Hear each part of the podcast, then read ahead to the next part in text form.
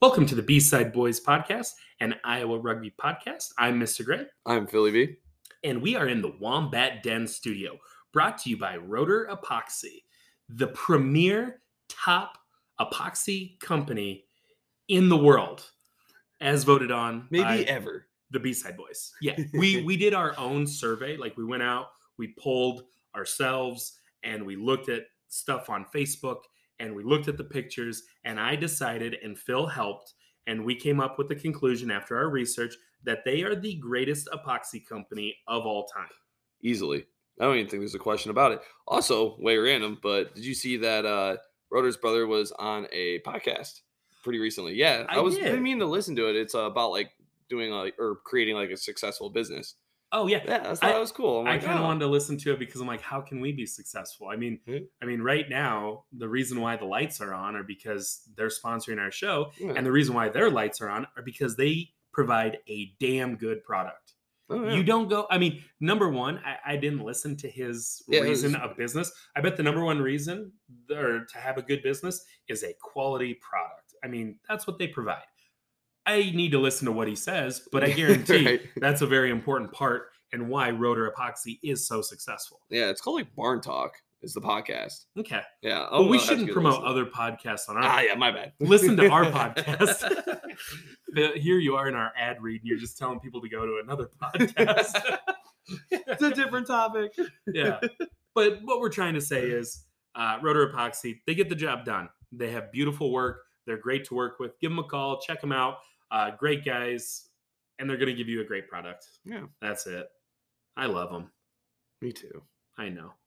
Yeah, Kyle Rotor. What a what a man.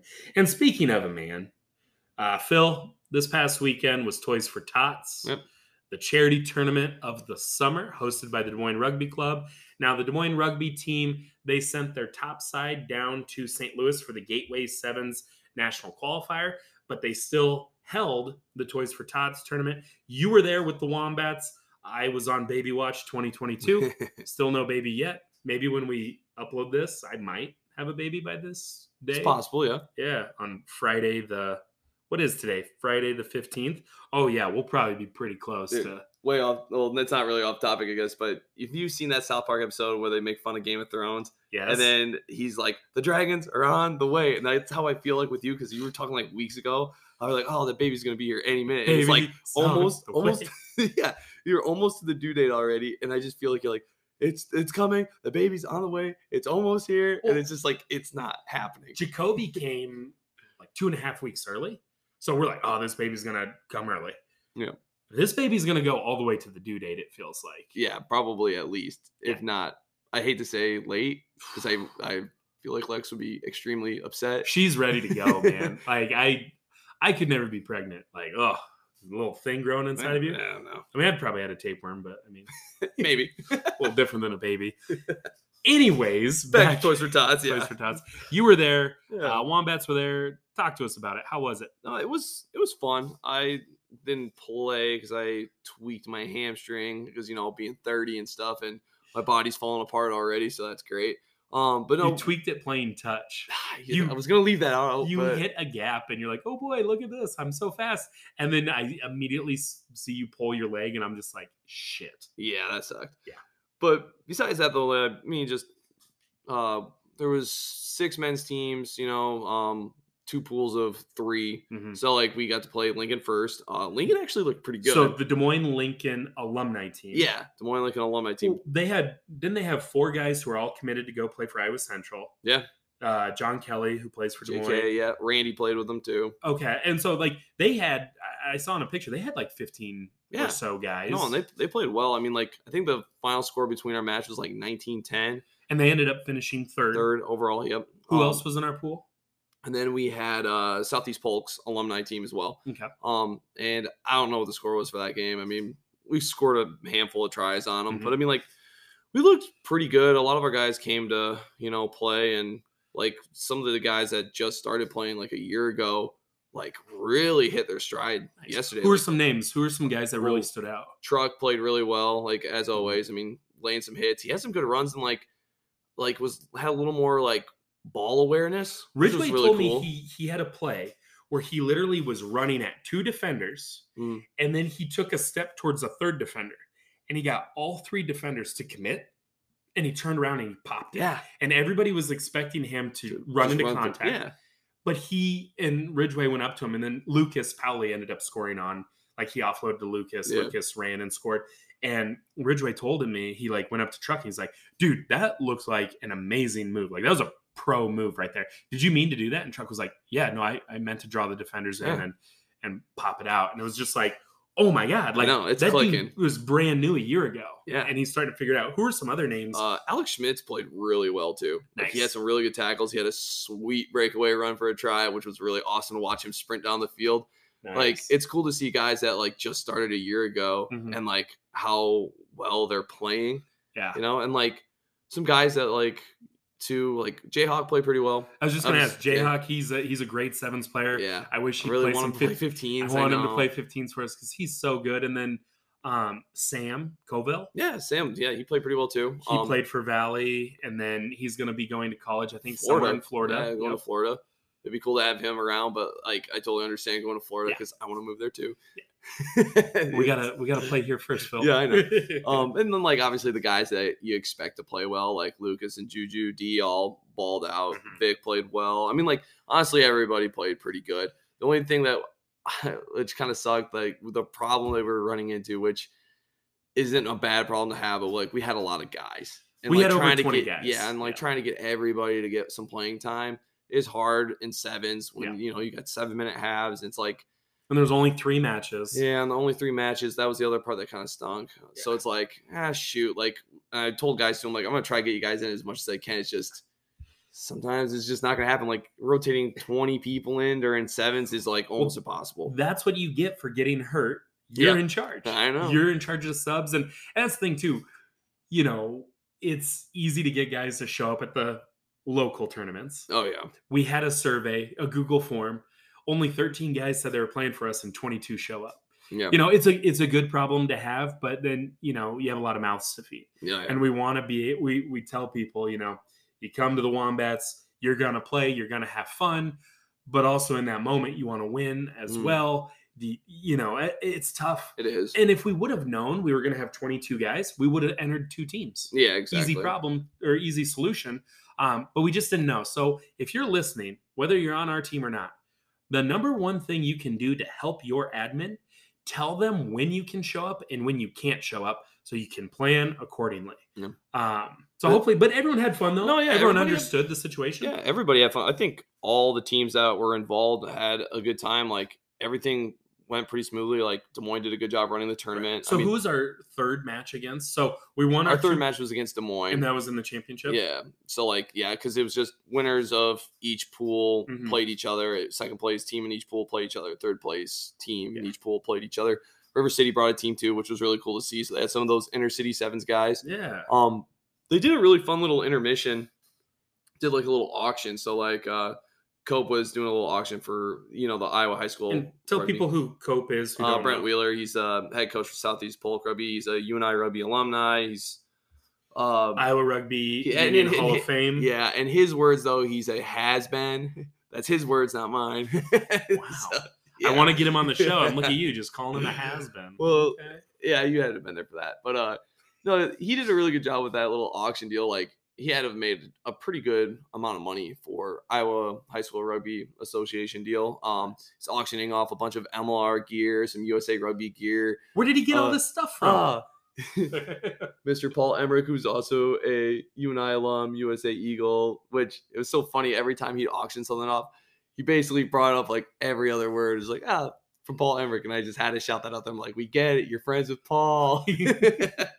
but no, it was it was cool. He uh he actually had a rugby ball that was signed by a like a ton of USA Eagles um from one of the teams that Paul played on. nice. And Isaac Gibbons got it. oh, sweet. Yeah, for a lot of money. Really? yeah, but it's cool though. but like, it's for a good cause. Exactly, yeah. Yeah. like same thing with the jerseys and stuff too. Like he had a bunch of signed jerseys. I got myself a little MLR Houston SaberCats warm up uh tee and Ooh. yeah. Did you get me anything? I forgot to do that. My bad, bro. That's. I mean, it's Whatever. No, it's fine. Next time, hey, on the next next raffle or Yeah. not raffle auction, I'll- Okay, I got you. you got I me? Okay.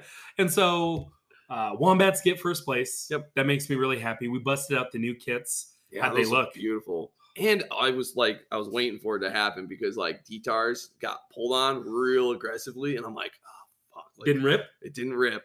It didn't stretch, nothing. Um, Donnie did get some blood though on one of the uniforms, so we'll see if we can get that out. Uh, you better. Eh, well, I mean, I'm not. I'm, I'm not washing them. Wait, who's washing them? Ooh, probably DeAndre. DeAndre doesn't probably have. Well, I don't know if he's got a washer and dryer at his apartment yet. We'll I better. I better go get them. yeah, can you? Because that blood is just soaking into the white. oh, it's been soaked in. Oh boy. now we can get that out. And awesome. So hey, Kelsey, sounds like the jerseys did very well in the very first outing. No rips. And we got a lot of good comments on them, so that was cool. Good, good. You know, Yeah. they kind of I, I didn't model them off of the Argentina jerseys, but they do kind of have a little bit of that vibe. But Yeah. I, I like the horizontal stripes. I feel like the white. I, I like our old jerseys, but like the way it faded into the black, it kind of gave it more of like, as Adam Falk would say, the seafoam green. Mhm. So this, it clearly has teal and yellow separated, so it doesn't fade into one.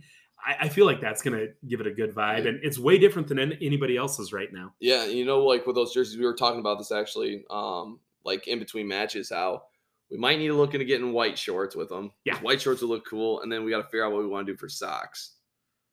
No socks, barefoot. Barefoot. No, I, I probably white would be the way to go, but do will they hold up in the October muddy? We can get to that later. yeah, no, it's fine. So Wombats finish first. Des Moines finishes second. Lincoln High School alumni is third. Fourth was Quad Quad, City, City, yep. And then fifth was Southeast Polk Yep. alumni, And, And River City. River City. And then the women's, they had three teams. The University of Iowa got first place. Yep. Um. Then I think Was it I want to say Des Moines women's got second, and then QC Irish got third. Okay. They had a women's Yep. team in too. Yeah. So sounds like a pretty good day. Did sound like it was much smaller than previous years, and I don't know if that's because you know Des Moines was taking their top side down to the national qualifier. Um, the resources were split, and obviously leadership is probably down, focused on that team competing for a spot at nationals. Uh, don't know. You know, we talked to those guys about the tournament. They always speak highly of it. Uh, normally, they have an alumni division that is purely alumni yeah. they were mixed in in the regular pool and then it's not an iowa 7 series stop so iowa teams aren't as you know their arm being twisted to show up at this tournament normally it's just hey it's social it's fun it's laid back it's for a good cause so hopefully we see this tournament get bigger again Yeah. um I think it'll return to its old glory at Yeah. some point. I mean, I'm not saying that it was like bad by any means. Just yeah, obviously just the numbers. it just felt smaller yeah. yeah It- yeah and that's the vibe i got from people was it was a great time if you were there just it would have been a lot cooler if there was more people there Yeah. um, like in years past because there have been just multiple brackets and and again i just think it's they split their resources and you only have so much bandwidth to you know Mm. do you have a team on the road while hosting a tournament that's tough It is. um but they did it they pulled it off and the wombats won Yeah. and we got that first place trophy I wonder if the cardboard's still hanging up in uh Pally's. Oh, I bet. And so, speaking of that, uh, that national qualifier, so Des Moines went down to the Gateway Sevens in St. Louis. Right off the bat, their first match was against the Reigning national champs. reigning national champs, the Chicago Lions.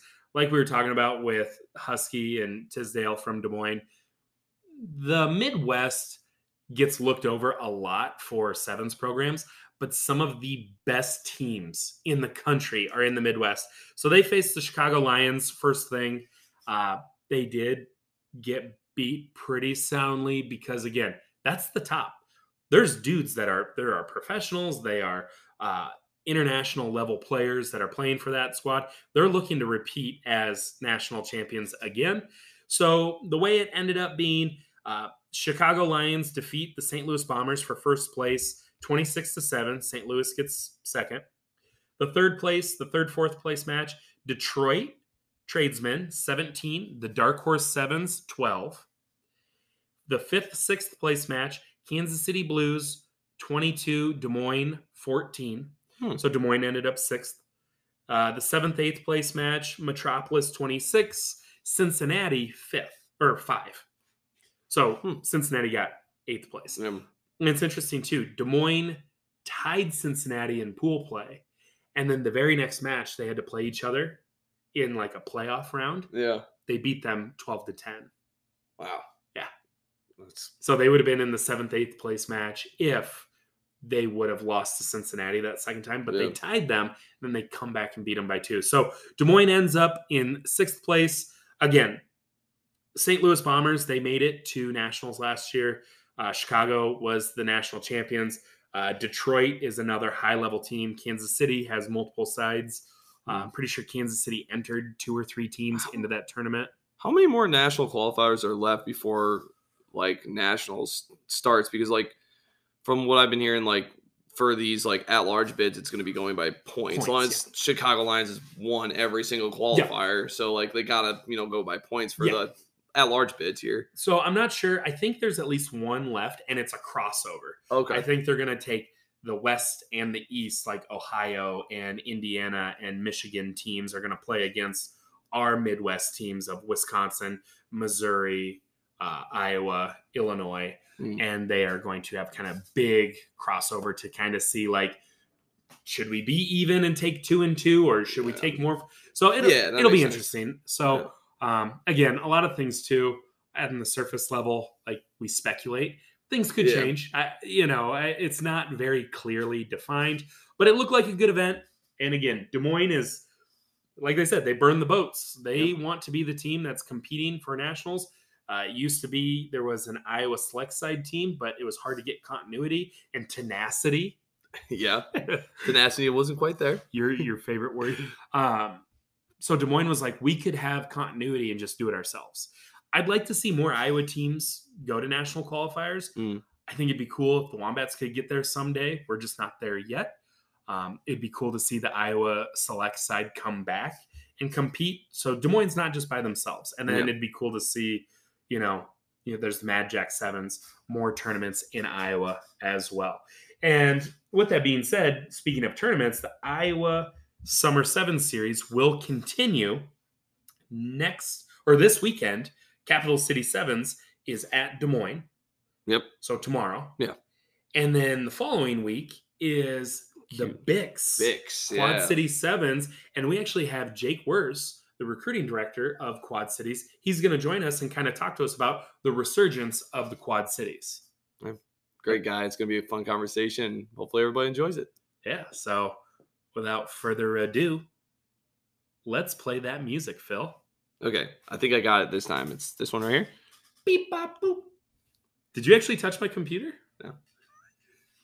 Don't touch my computer. I'll break that finger. That's a work computer. Oh, of course, of course.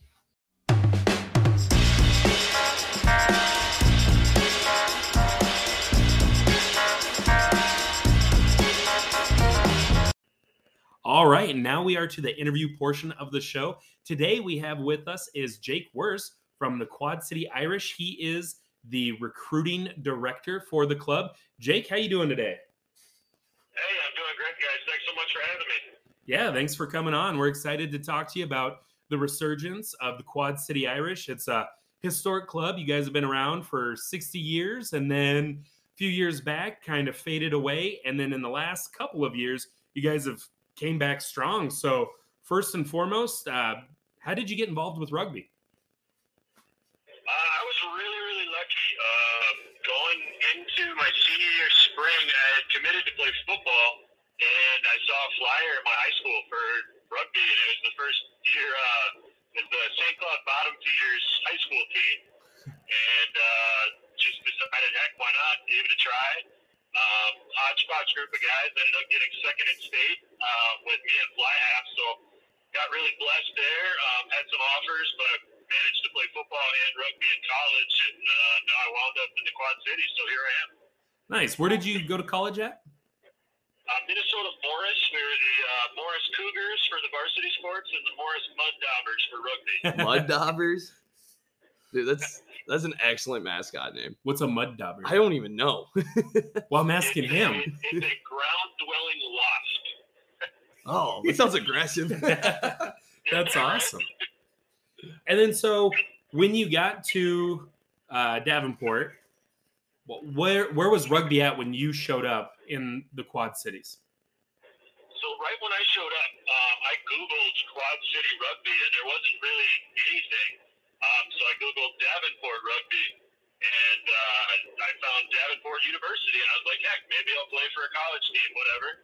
And uh, I applied, you know, put in my details, and they're like, yeah, come to Michigan. And uh, didn't realize it was Davenport, Michigan. oh,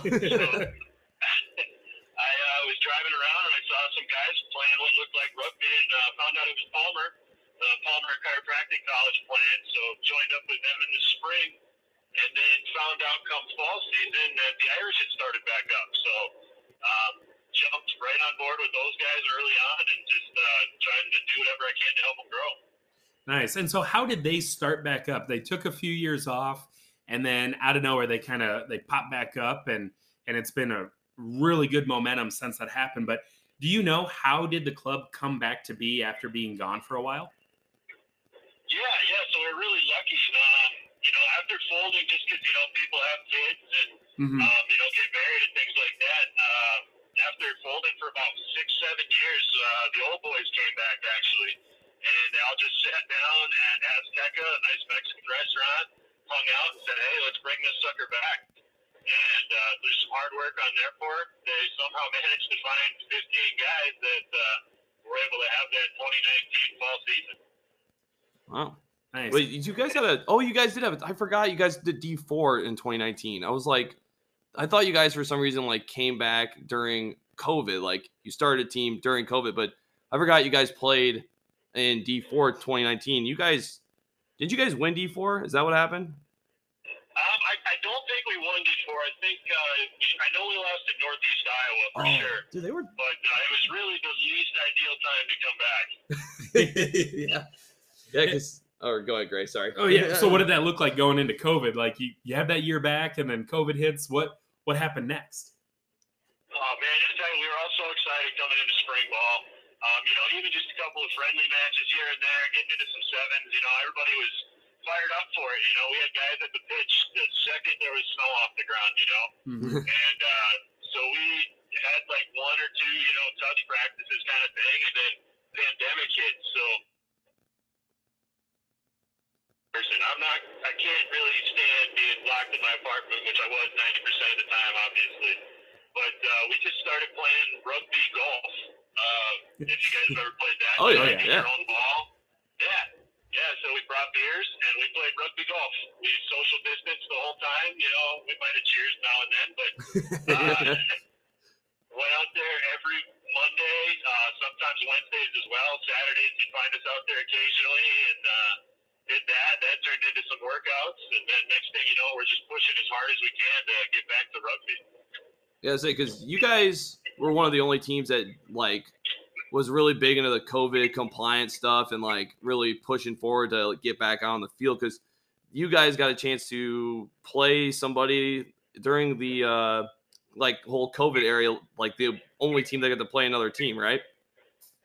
Yeah, yeah. That, I tell you, those COVID compliances, those were a real deal. Um, we had to fill out questionnaires before every practice, get a head count before every practice, get temperature taken, and you had to be at every practice two weeks prior. I think it was three weeks uh, prior to the match, or you couldn't play at all. If you miss one practice, you could not play in that game.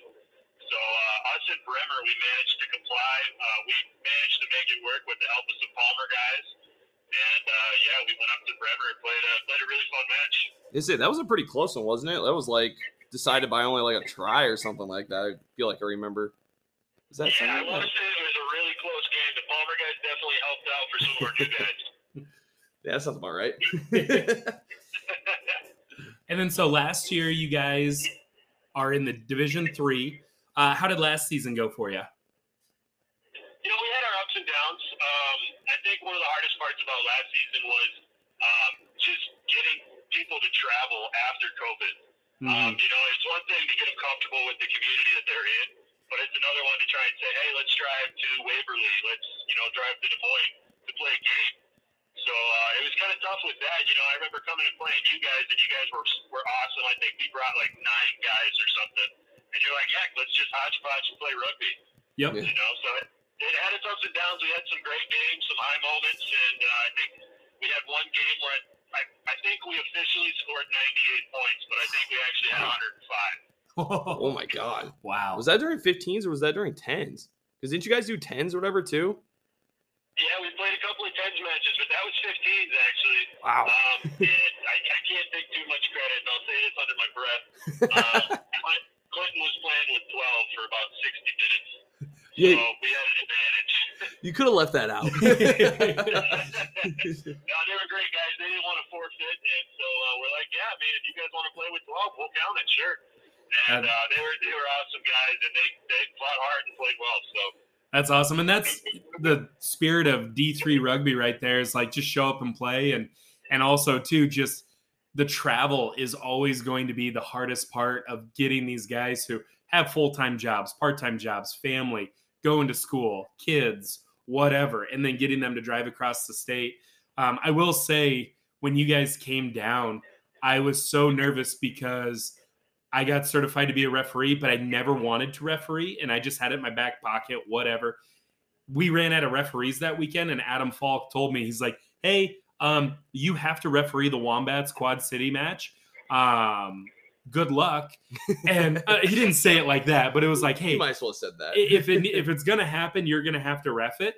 And then when we decided, like, hey, we're gonna mix players and we're just gonna have rugby, I was so relieved because I was like, I have to referee a league match. This is insane. And then it was like, nope, we're just gonna have fun today. I'm like, thank God, because I should not be refereeing a league match. And yeah, it was a lot of fun when you guys came down, and you guys are going to actually we come to you this fall, so um, that's gonna be a good time. I'm excited. Oh, absolutely. We'll, we'll show you a good time. We got uh, some great social spots afterwards. It's about four blocks from the pitch, so Oh, you guys nice. will love it. Nice. Yeah. No, that'll be good. And you guys also have this summer coming up, uh, the Bix Sevens tournament. What's that going to look like? That's the last stop on the Iowa Sevens series.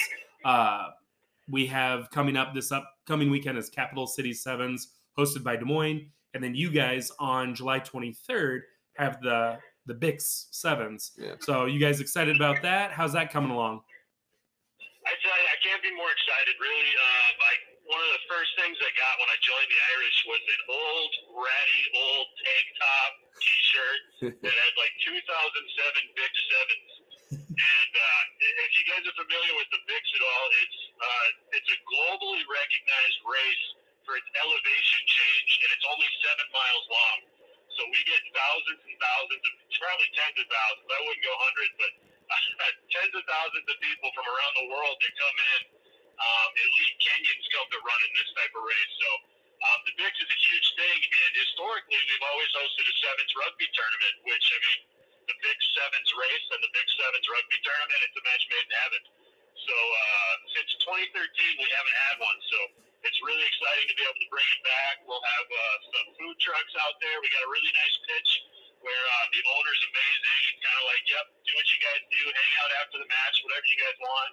Uh, he's taking really good care of us, and it should just be a, a really awesome, fun tournament. Wow, that's amazing. The fact that you have all these people coming to town already.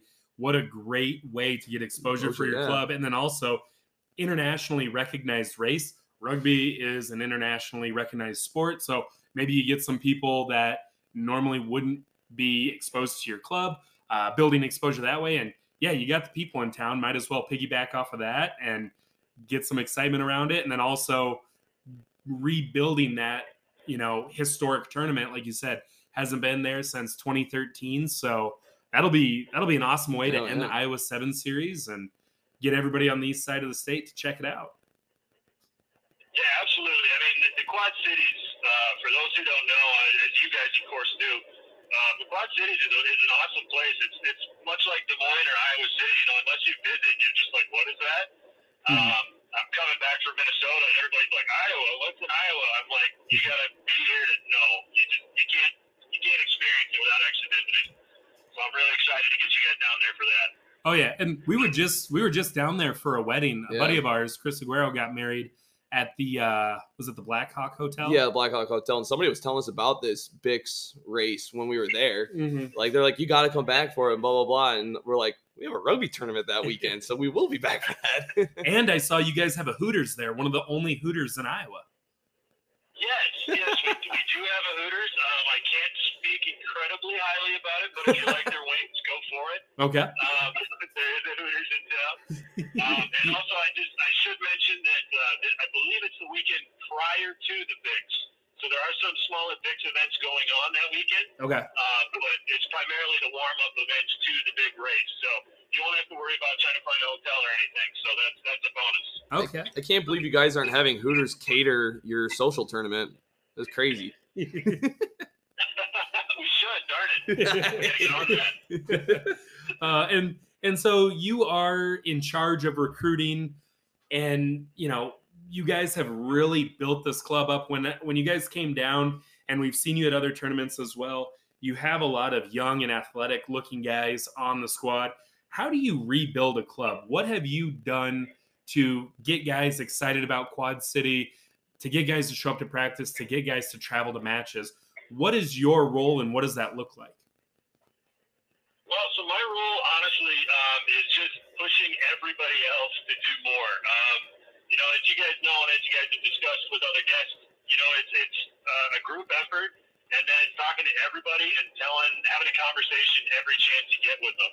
So my, I come up with multiple schemes, I guess you could call them, to uh, to promote our guys to bring them in. Uh, one that I know you guys had mentioned was uh, your first round of beer at, after uh, practice social. Yep. Um, you know, if you bring a guy in, that kind of thing.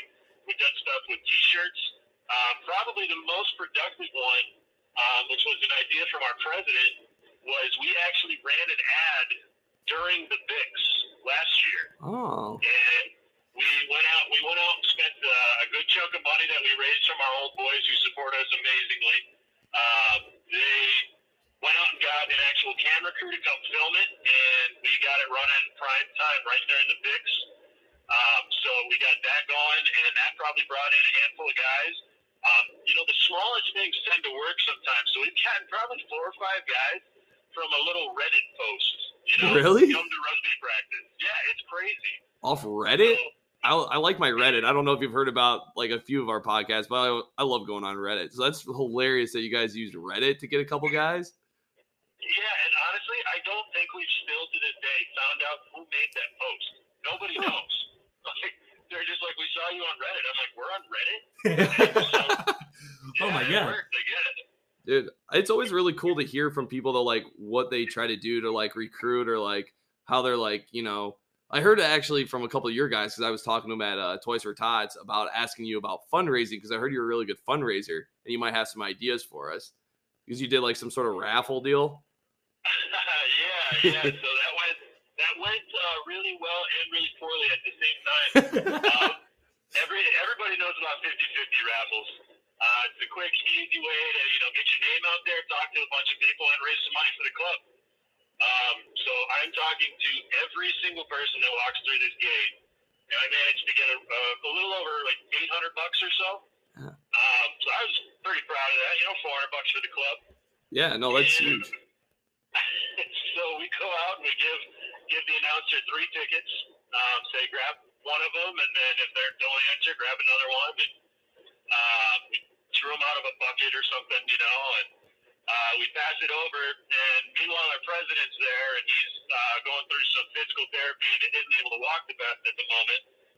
And so he's like, "No, you guys go ahead. I'm going to sit back here." So he's sitting, you know, 100 yards away from where everything's getting done. And we're all standing up front, waving to the crowd at a monster truck rally. And, uh, they call off the ticket, and who the heck wins? The old cripple guy who can barely walk and stay out front. And he comes walking out in a Quad City Irish jersey, waving his hand around. And I tell you, I don't think it was the best PR for the club, but we managed to raise the money. so that's awesome. Yeah, you win some, you lose some. well, it sounds like it was a win-win. I mean, yeah, mostly, yeah. except for the PR piece, but uh love a good 50-50 raffle. That's That's funny. It, it's a good time, and we're, we're doing anything we can really to raise money. As you guys know, at, at the club rugby level, um, there's never enough funding. Yeah. Oh, yeah. never is. And uh, so we're we're talking to sponsors, of course. And uh, one of the cool things that I found works really good is if you have small small projects you want and get a specific sponsor for that. So we have uh, we want to get a tent, just a, a nice tent with our name on the front. Uh, I think you guys had one, right? Mm-hmm. Yeah, yeah. So we just wanted something simple like that. And we had a dollar amount we needed, and I went to two bars. I'm like, this is what we want. And they're like, all right, cool. Those two bars gave us 1500 bucks to get it done. So, you know, having a target and a tangible item that they can be like, oh, that's what we're getting, um, it can really help you out. Yeah, I mean, let's we kind of try to take that approach, but like maybe, like maybe we got to do a better job of taking that approach. You know, like breaking it down into smaller, tangible items. Yeah, nobody wants to buy our goal pad posts for us Yeah. right now because that's too big of a item. Yeah, Yeah, definitely. So, yeah, it works great for some things. yeah. Um, you know, that, it's just that way you don't have to use team funds, you know, social funds that I want more free beer next time. So, you know, the social funds that you can use towards that stuff so you don't have to buy a team of 10. Um, little things like that. And then it's always down, you know, sponsorship and just asking for help. You know, that's one of the things I think, um, just people in general, people don't like asking for anything. Mhm. You know, nobody wants to go and actually ask somebody for something. But if you go ask 10 people for 50 bucks, you're going to end up with 50 or 100 bucks. Yeah. So just get, getting out there and uh, getting out in the community, asking businesses, you know, hey, do you want to support rugby? If they say no, they say no. But it doesn't hurt to ask. And it's always one of those things too. You never know who has a a background or a relationship with rugby. You might ask someone like at a bar or some sort of business, like a random insurance or construction business, and like, hey, do you want to support rugby? And they're like, oh, I used to play in the '70s, and you're like, we just found an old boy who's been hiding like in plain sight this whole time, and yeah. and they want to get involved, but no one's asked them to get involved. And if you don't ask, you'll never find them. Absolutely. And one of the one of the ways that I can't, I can't praise him enough is our president Greg Maroney. He played uh, back in the '80s when we won the national championship in sevens.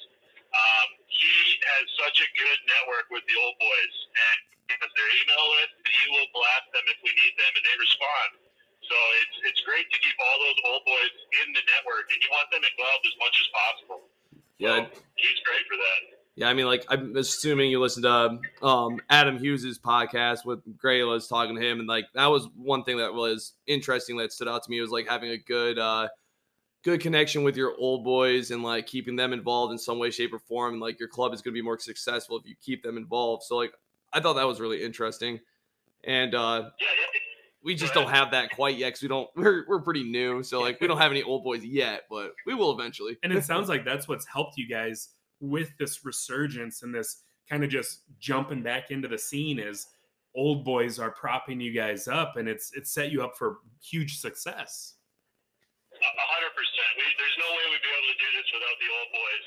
Um, you know, the Irish have been around since '75, and uh, then there was the Quad City Lions and just the Quad City Rugby Club, and they joined up then in '75 from probably 60, 61. Wow. So they've been around for forever, you know. And there's old boys that were Eagles. Um, there's an old boy who actually played in in the UK and was the first ever American to be paid to play in the UK. Wow. So there's a huge history um, here in the Quad Cities, and, and we're leading on it the best we can. I got to give you guys massive props for what you guys are doing over there in West Des Moines. Oh, dude, love it. They always you always gotta have somebody stroke our ego a little bit. So, you know. Yeah, thanks.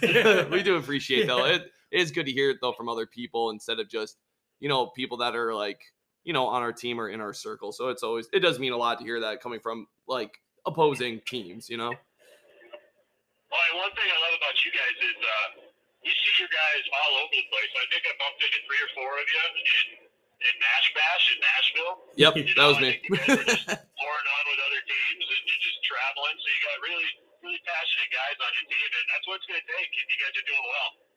Yeah, we appreciate that, and we just we just love the sport and love what it's given us, and we want to give back, and and that's why too we're so excited to talk to you. And when we see new clubs pop up or clubs coming back from from being gone, like Quad City or Dubuque is coming back this year, and you know we see high school programs popping up. We just get really excited because one we think this is the best sport in the world obviously and two like it's it's cool to you know hear from how people are making it happen in their communities and we just want to see that growth continue to grow. Um, high school and youth programs I, I saw craig air was on a local uh, news program over in the quad city area in davenport and I saw they were talking about some youth programs. Are we going to see a high school team pop up in the Iowa Youth Rugby Association, or is there something different in the works? So we're talking, you know, the old boys are supporting you guys, but the history is very rich. What's for the future of the youth in the Quad City area? Yeah, again, this is one of those situations where we're, we're very blessed, very lucky. Um, so Craig is Craig is amazing with the youth. Um, he's been running camps, I think, for the last uh, year and a half, at least since post COVID. Um, every it seems every three four months he's got another camp going on, and the guys will volunteer to go help out. And uh, he's constantly working with middle schools, and um, I don't think we're at the high school level yet, but we're working with middle schools to get in there, get some regular style programming in there. Mm-hmm. Um, but high schools are definitely in the works. That's awesome. And do you think you guys will? Because there was a team that traveled up to Lakefront that played from the Quad City area. Will there be, you know, will that competition be in the Wisconsin Illinois leagues or do you think they'll play in the Iowa leagues? It's just tough because there's not much out there yet, but hopefully, you know, with Decorah, Dubuque, Davenport, maybe even we CR and like Iowa State are kind of in that area, Yeah. close enough. is that the goal to to be in the Iowa league or just really doesn't matter where they're playing just build the youth so then that way they can feed into the the senior programs or what what's the thought behind that Yeah, I think I think you're you're dead on with all those things. I mean, uh, what, what would be cooler than having a border wars? You know, where you have two teams in Iowa and two teams in, Ri- in you know Illinois, and have those teams have a tournament where they do get out. You know, Mhm. um, so definitely we want to be there. Um, I, I listened to one of your podcasts uh, with Mark Long, and how cool would it be just to have you know almost a YMCA style camp league with you know middle school, high school kids with sevens rugby in the summertime. yeah Um, something like that to get the ball rolling, and then really go into you know what league are we going to be joining, and then Illinois, Iowa, figuring it out from there. I think I think that'd be a great route. it's almost like what we're seeing in college football with realignment you guys could build a product and then you could just be like all right who wants us the highest bidder who's who's going to treat us the best uh we want all home matches and uh you know yeah. you build a product and people have to bid on it Zero travel. That's what we want. Yeah, no, Right. that'd be amazing. Um, it, it's really going to come down to the to the high school leagues. You know, Iowa versus Illinois. Um, I know Iowa is uh, a, a fairly robust um, system with their sevens, uh, whereas Illinois is primarily around Chicago, where all the games are going to be at. But uh, you know, fortunately, it's only a two and a half, two hour drive for us. So Hmm. uh, it'll be exciting to see what happens. Yeah, definitely. We we're waiting to see, you know, like we keep talking about growth and we keep talking about how the lack of coaches is what's holding them back. Do you guys feel like you have a lot of coaches ready to take over for the youth programs? Um, I, I don't know about a lot of them right now. We've been uh, trying to schedule courses every chance we get, and you know how that works. So um, I'm currently currently helping out is uh, the best phrase I could use with Augustana College, um, strictly because I haven't gotten to the uh, level 100, level 200 coaching courses yet. Um, but uh, we we have definitely some guys who are going to step up and at least volunteer sometime. Um, I'm not positive yet if we'll have enough to fuel, uh, for, for instance, a league. But I'm sure we could lean on some old boys in the area who would love to just you know stand around the pitch and help coach some youngins. Yeah, I mean, like, just just the way it sounds too. I mean, like, obviously, you guys have a rich history of great players and stuff. Getting some of those guys that have like really high level experience and get them out there to coach would be probably huge for Quad City if you can talk them into it. Oh, absolutely, absolutely. I, I believe it was in 2020 when we had a uh, Hall of Fame induction ceremony for a guy, Dan Keelan, who was uh, an Eagle, and he played for the Irish. And I, I want to say he was on the '85 championship team, but um, you know, a bunch of guys like that who are around, and they actually came and watched us at uh, All Iowa. So they drove all the way up and uh, just hung out with us for a while. So there's a bunch of guys around who I know would love to be more involved. Uh, we just got to find a good spot for them, get them, get them set up for success. Yeah, I mean, like it's just like you said, like earlier, you know, like just go and like talk, like yeah, just go and ask them because like they'll probably say yes. There's just some old boys that, like you guys were saying, They're just, just waiting. want- they're, they're just, just waiting, waiting for, for you to say someone to yeah. be like, "Hey, we need you." Yes, I'm. I've been called upon. Like they, yeah, yeah, uh, they want to do it. They just need that little, that little push. And as we're kind of wrapping up here, Jake, you know, we're moving into the fall season. You've got the sevens tournament coming up. That's the Bix on July 23rd. Teams should get a hold of you guys. Sign up. It's going to be an awesome time. We have the conference league fall schedule that was released on Tuesday. And how are you guys feeling about the upcoming season? You you play at home against Northeast Iowa and Dubuque. You're on the road against Clinton and Cedar Rapids. Then you have that bye week, and then October you're home against the Wombats. You go to Iowa City. What are the boys feeling? What are you feeling? Uh, what's the vibe going into the fall season? I think everybody's really excited. Um, you know, this seven seasons we've been uh, working our tail off in practice, really just to try and you know get some basic fundamentals better. And uh, I think we're doing well. Um, you know, at the at Toys for Tots here uh, last weekend, we're two and one and, and played some good matches. And uh, Lakefront we did well as well. So we got some good returning guys. We're going to lose a couple, but uh, we're nothing but excited. Um, I know there's some some newer teams. You guys are going to be tough, obviously, and uh, the Dubuque squad looking pretty stout. So Yeah. we're excited to, to see what we can do against them. Yeah, and like we were talking about on Tuesday, you know, it's it's one of those things. I think our entire league, it's up in the air. I think watching what you guys are doing through social media and just seeing you at tournaments, you guys are going to be a tough squad. You've got some great guys that are excited about the sport. You got the old boys supporting. Um, you're going to be a very tough team, and I think it's so great that we have two teams from Iowa that are going to make the playoffs this year because I think it's going to be almost impossible for any team to make it out undefeated. Um, I think every team's going to have a loss this year because Yeah. I, I think there's so much parity and teams are working so hard, like you said, um, in the dark. And it's exciting. We can't wait to see what you guys uh, put on the field this fall. Yeah, yeah. Like I said, can't be more excited, and I can't wait to get you guys over in our neck of the woods and uh, you know play some play some competitive rugby and show you a good time. oh yeah, dude. That's my favorite part is always the social afterwards and hanging out. So yeah, no, we we are excited to come to town for the sevens. We're excited to come to town for for 15s on October 8th, and uh, we can't wait for you guys to show us the places to go, uh, not named Hooters. that, that's right. That's right.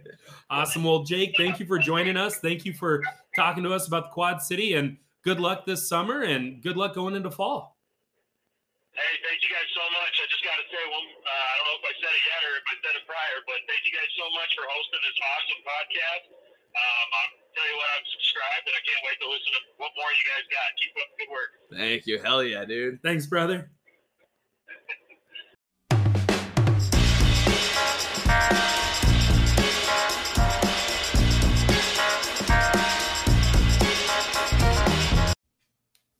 Whew. What do you think of that interview? That was good. Well, Jake's a cool guy. Um, Yeah, you set that one up. yeah, I did actually. Yeah. Yeah, I did something. Welcome back, and you're doing stuff this week. It's it's nice. It's it's really nice. But no, he's he's a really cool dude, and I love his passion. I love his energy, and Yeah. um, I'm not scared of Quad City, but uh, they're doing stuff. yeah, no, I uh, I think that I think they're gonna be pretty decent this year. But I mean, like, I kind of have high hopes for like every team, as weird as that sounds. yeah, you know, like get I want everybody to like play well and do Right. well, you know, or at least again have a competitive season. So, Well, which like- I think we're gonna get that this year. and it's one of those things too. It's like it. The show, obviously, like we love sharing stories, Yeah, but then at the same time, we're not just purely interviewing people and like unbiased. It's like we're still going to compete against these guys. Like, Yeah. I want them to have the best season they can have, but but we're but we're gonna beat them. Like, you know what I mean? Like, ha- Yeah. like we're competitors, but no, like they're they're gonna do great things because again, when I watched that local news clip that they shared on Facebook, yeah, Craig Air, dude, these youth camps they're running, they had boys and girls of all ages Yeah. with rugby balls in their hands. Like I was saying, if we don't start doing stuff now, like we're relying on the fact that our city's so big, we just get these athletes when they're in their 20s Mm. and then we teach them rugby. They're going to have people who've been playing rugby for 10, 12 years And then you don't have to do any of that little piddly shit because they already know what they're doing. You know? Yeah, exactly. And like we we got to get on that because it's like they are creating this foundation where it's like we can get by right now with what we're doing, but 10 years from now when kids have been playing for 10 years and we're still like, hey, this guy's 25 years old, he's athletic, let's teach him rugby. Yeah. And then they've got guys who are 25 years old who've been playing for 15 And they're years athletic. and they're athletic. We're screwed. Yeah. So, but that's the beauty of this podcast. We're learning about other people. People Mm. are sharing things. It, it motivates me to do more. Yeah. No, like that's my favorite part though, is just you know, getting these different perspectives and like what like other clubs are doing, kind of getting like a little bit of like an inside information deal where it's just like, you know, just seeing what they're doing, like what's working for them and helping them be successful and maybe, you know, Mhm. like what didn't work so much. Then like, yeah, like I said, hopefully that helps our club. Hopefully when other Yeah. people hear that, it helps their club. Like Right. And like their community is different than ours. yeah. Uh, when I think of like, it's a no brainer. Like if I do anything with youth, Iowa Youth Rugby, they're over there on, I was going to say the East Coast up in Mississippi. Yeah. They're over on the East Coast.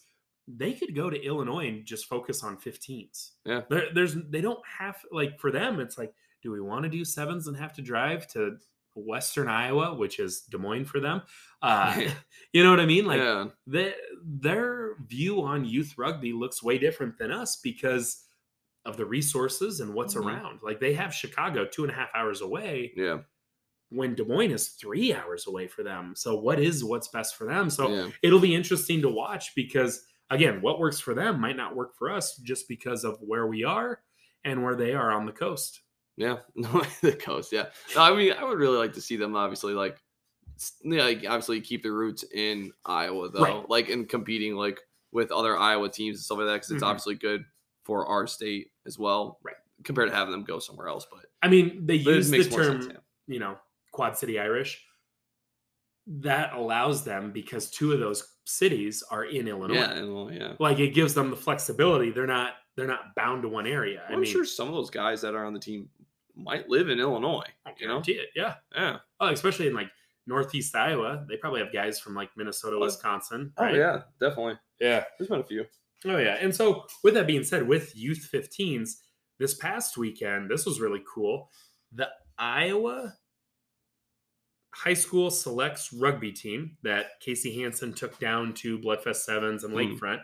He teamed up with Brent Nelson, and in Waverly, they held the first ever 15s match for these boys. Yeah, So it was the Iowa Youth Rugby Association select side, uh, Casey and Brent, and I think Joe Randall helped out. A lot of the Bremer guys helped out because it was at Bremer's pitch in Waverly. They hosted the East Side Banshees Academy. So in Minnesota, you have the East Side Banshees.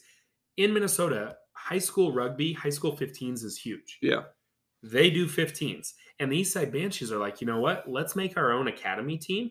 And Casey was like, hey, we will host your boys. Bring them down to Waverly. Let's play a 15s match. And so this match was the first time ever for every single kid in the state of Iowa to ever play 15s. Yeah. They lost 45 to 31. But as Casey said, rugby won. Hmm. So even though the Iowa team, they they put up a good fight, 45-31, high scoring game. You expect that from two sides that, you know, the East Side kids in Minneapolis, they play 15s, they understand the game. Yeah. But the Iowa boys, they got a chip on their shoulder, they're athletic, they know how to play sevens. They held their own. Oh yeah, definitely. I mean, And- for not having any 15s experience, that's huge. Yeah, and it, they didn't even have all their guys from across the state. A lot of Mhm. them were from the eastern side, and and from what I heard, good things happened. And now these kids have a base foundation of knowledge to go play in college, and also they played a damn good side.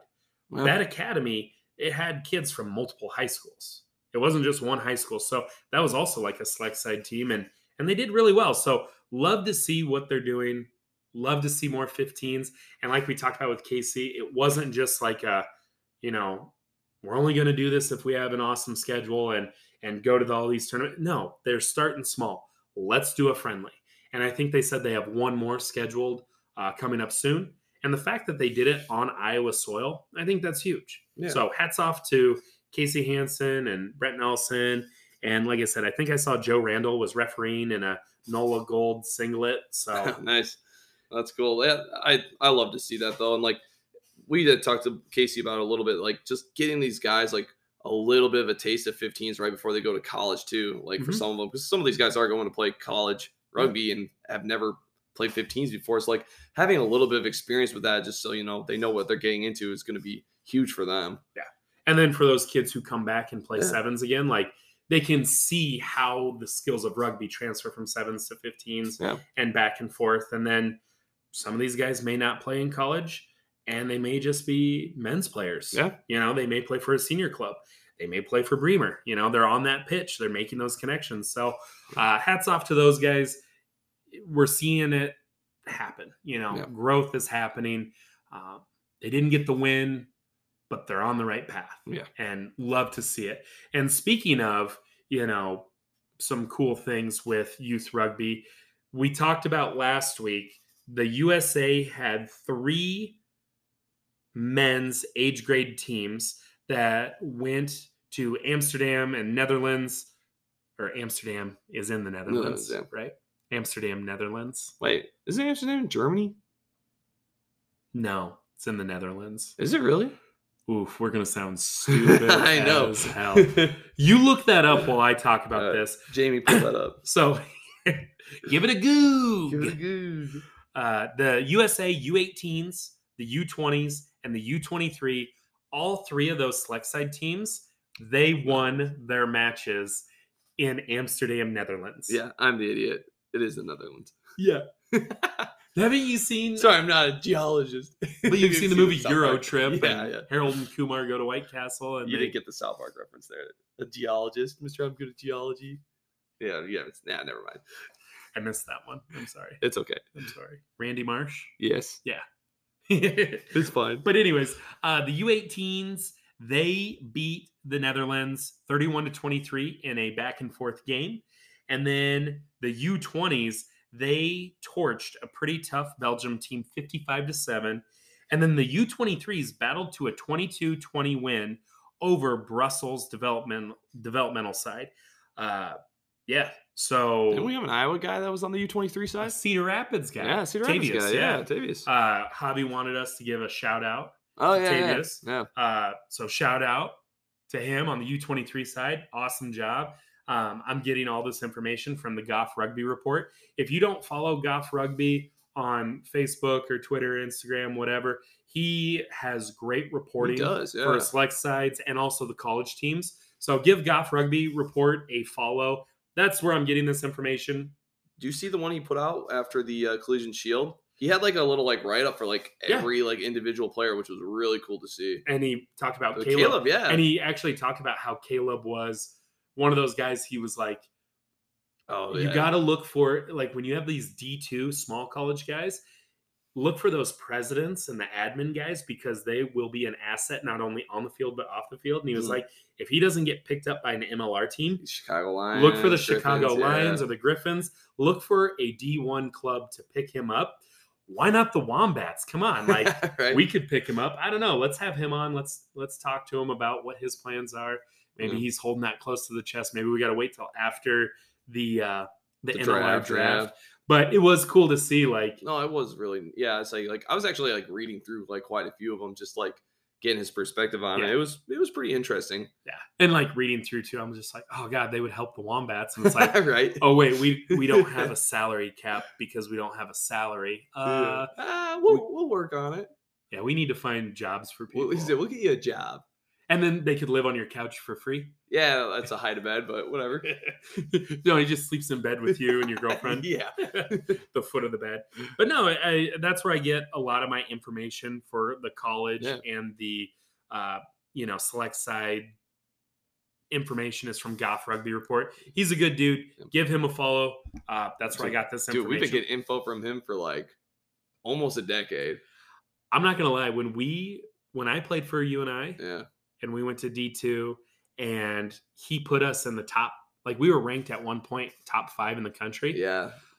I'm gonna throw this out there. I think a big reason like we got ranked that high was because we were just tweeting at him constantly and we would we would write up these match reports that were just so detailed and i think it was one of those things where he was like oh this club must be good because i'm seeing reports about them but they were reports we wrote about ourselves because we were trying to grow awareness um and then we played duluth and Uh, yeah, that was that like year. Yeah, 50 I think he had us yeah ranked either five or six. And it's like, oh, that's cool. And then like literally that next week we got shit stomped by Duluth. That sucked. Yeah, because Duluth was like, oh, they're ranked 12 because like we don't know much about Duluth.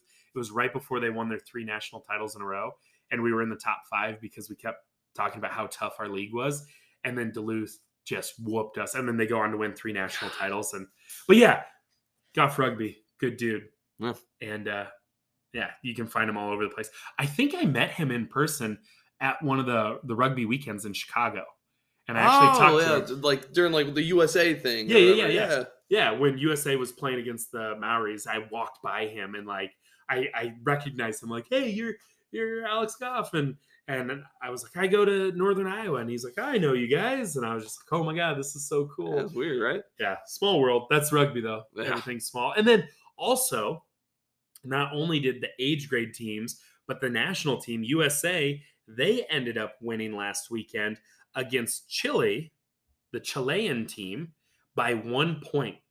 Uh, final score was 22 to 21. Wow. Yeah. The lights went out in the stadium at one point. Um, yeah, it was uh, an interesting match. And basically, this is one of the test matches where if USA wants to be in the World Cup for the next one coming up, they they need to win these matches. Little little scary that we were only able to beat Chile by one point. The way she goes. Uh, It happens. yeah, thoughts on that, Phil? Uh, not really. Yeah, I didn't.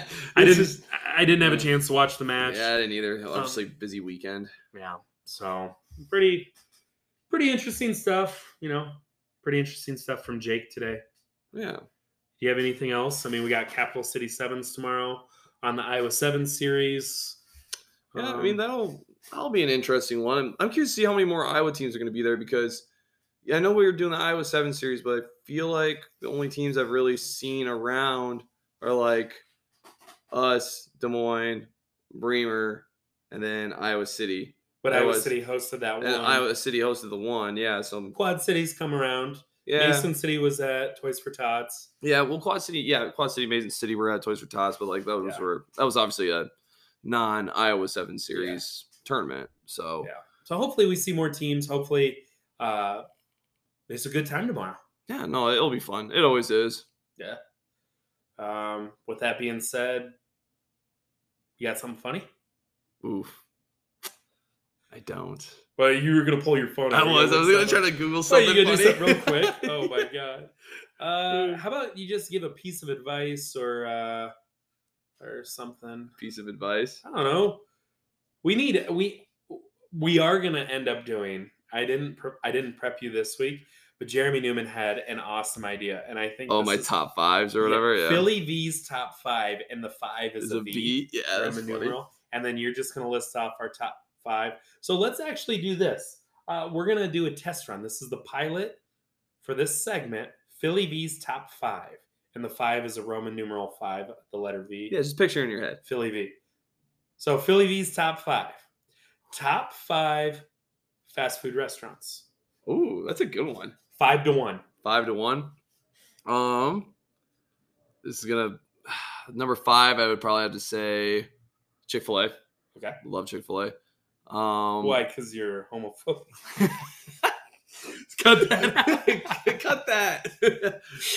Oh, so Uh, you support their uh, anti-gay agenda? Eh, I don't like that portion, but You I just like the chicken sandwich. Their lemonade's really good too. um, Jersey Mike's would probably be number four. You had Jersey Mike's before? no, but this segment's going off swimmingly. No, but I've always wanted. I like I like good Italian sandwiches. Dude, it's so good. better than Jimmy John's. Yeah, Okay. one hundred percent. Okay. Um, number three, probably like Pepper Jax. Okay. You've Even if, if Yeah, I no, I like Pepper Jax. Yeah, Yo, look at me. You think I haven't had Pepper Jax? I love Philly Yeah, yeah, cheesesteaks. Philly V. Yeah. the Philly cheese. Uh, number two, ah, man, that's hard. Maybe I should have put like Jersey Mike's at number two. I don't know. well, it's too late. Set, this is. is set in stone. Who's number two? Do you have your number one right now? No, I'm still thinking on that one. trying to think of which which one I go to the most. Yeah. I mean, So let's like if we open the passenger seat of your car door, with the fast food wrappers on the floor? Hy-Vee fast and fresh. That's what it is. Gas station diet. uh, I don't know. I, would- I would say like number two would be like something like a pita pit. really? They Yeah, still dude. have pita pits Yeah, here? yeah, yeah. There's one down the street from my house. Okay. That's awesome. Okay. I haven't had that since living in Cedar Falls. Yeah, dude, I love Pita Pit. It's so good. Um, and then I guess number one, I guess maybe it's like my number one currently, but it's like, do you know like is it Capriotti? Capriotti? Is that how you say that? It's like an Italian sandwich place. what? Dude, it's it's in West Des Moines. It's actually not that far from your house. it's a fast food place? I mean, I would I would consider it fast food. It's a sandwich shop, but it's like Okay. it's a franchise though. Okay. So like they do like uh they have like a Thanksgiving style like sub. So it's got like turkey, turkey, gravy, gra- mashed potatoes. well, it doesn't have mashed potatoes. It's got like stuffing and like cranberry sauce and stuff. Okay. And they got like this Slaw Be Joe where it's like roast beef and like coleslaw. Like you put coleslaw on a sandwich, dude. It's I don't care what it is. It's so good. I hate coleslaw. Really? Yeah. Oh man, I don't know. Well, I mean that's not all they do, but they have like Philly steaks and stuff. Like Okay. you have to go check it out sometime. It's good. Okay, I'll give it a go. So, um, that's Philly V's top five Fast- fast food restaurants. Yeah, maybe next time a little bit more prep. I'll Oh, yeah. a better list. I think that was pretty good. Oh yeah, yeah. I, and like, I will give your list a solid C minus. Not great. Not great. Well, yeah, Okay. I mean, there's some, I just I think I could have probably moved it around a little bit. I was just trying to think of places that I actually like eat at. I don't know. like I'm thinking like there's no Panda Express. Uh, you could have had like a standby of like you know, like like something that's like Panda though, really? you don't like Panda Express. I like Panda, but I wouldn't put it in my top five. Or like a, or what about like Taco John or Taco Bell? Like oh hell no. What? No, dude. Oh my god. I know. No, like McDonald's just has like a Oh, simple. no. Dude, I did plumbing in the McDonald's. I haven't touched Okay. it in like years. All right, yeah, we shouldn't talk about that. yeah. Ugh. Uh now I'm quite or you know, you miss the number one of all time. I might go there right after this. I'm curious. We got the meats, Arby's. Oh, I do love Arby's. Dude, Oh, I, it's just down the street from your house. I'm gonna go there actually after this. Dude, I can drop 20 bucks at an Arby's. I mean, it kind of makes sense now, but uh Dude, let's hop in my car and let's go right now. people say all the time i see on instagram they're like i always see the meme of like who are the people who keep this place in business and it's like me me and the there's, A and W Long John Silver's the one that kills me. It's like who eats there still? i do i want a root beer float and 12 hush puppies and, Some jumbo shrimp. and a jumbo shrimp. Oh, and then there's a shirt and i want this shirt so bad i think i sent it to you on instagram once and it says i'm not afraid of hell I've eaten at Arby's. And it's a picture, it's a black shirt with a picture of Arby's in flames behind it. oh, shoot. okay, now I gotta go get myself some buffalo chicken sliders. So did oh dude the sliders? Yeah, I'm telling you, let's get in my car and let's go. They have the wagyu burgers now, and they're Ooh. they're actually pretty. It's not real wagyu, but Well, obviously. it's good. So did that is Arby's in your top five? Who we taking out? Homophobic Chick Fil A. I guess so. Okay. I know. And we're back. First time we do this segment, you almost get us shut down. Arby's has sneaked into the top five. Chick Fil A beat it. All right, uh, Javi, send us out. He's still not here. Hmm. Javi, come back. I think maybe the next episode we should just have him talk for the first 20 minutes. Like he'll open the episode and he just talks for 20 minutes. Yeah. Does that sound good? that sounds good to me. We just and we don't jump in. We just have him go. Not give him a He doesn't even. He, Don't give him a rundown sheet or anything. Just tell him to talk. Just be like, "What? How you been the last four weeks?" And then also too, he doesn't even listen to the episodes, so he won't even know this is coming. And we just hit record and we just see where it goes. Sound good? that sounds good to me. All right, let's play that music.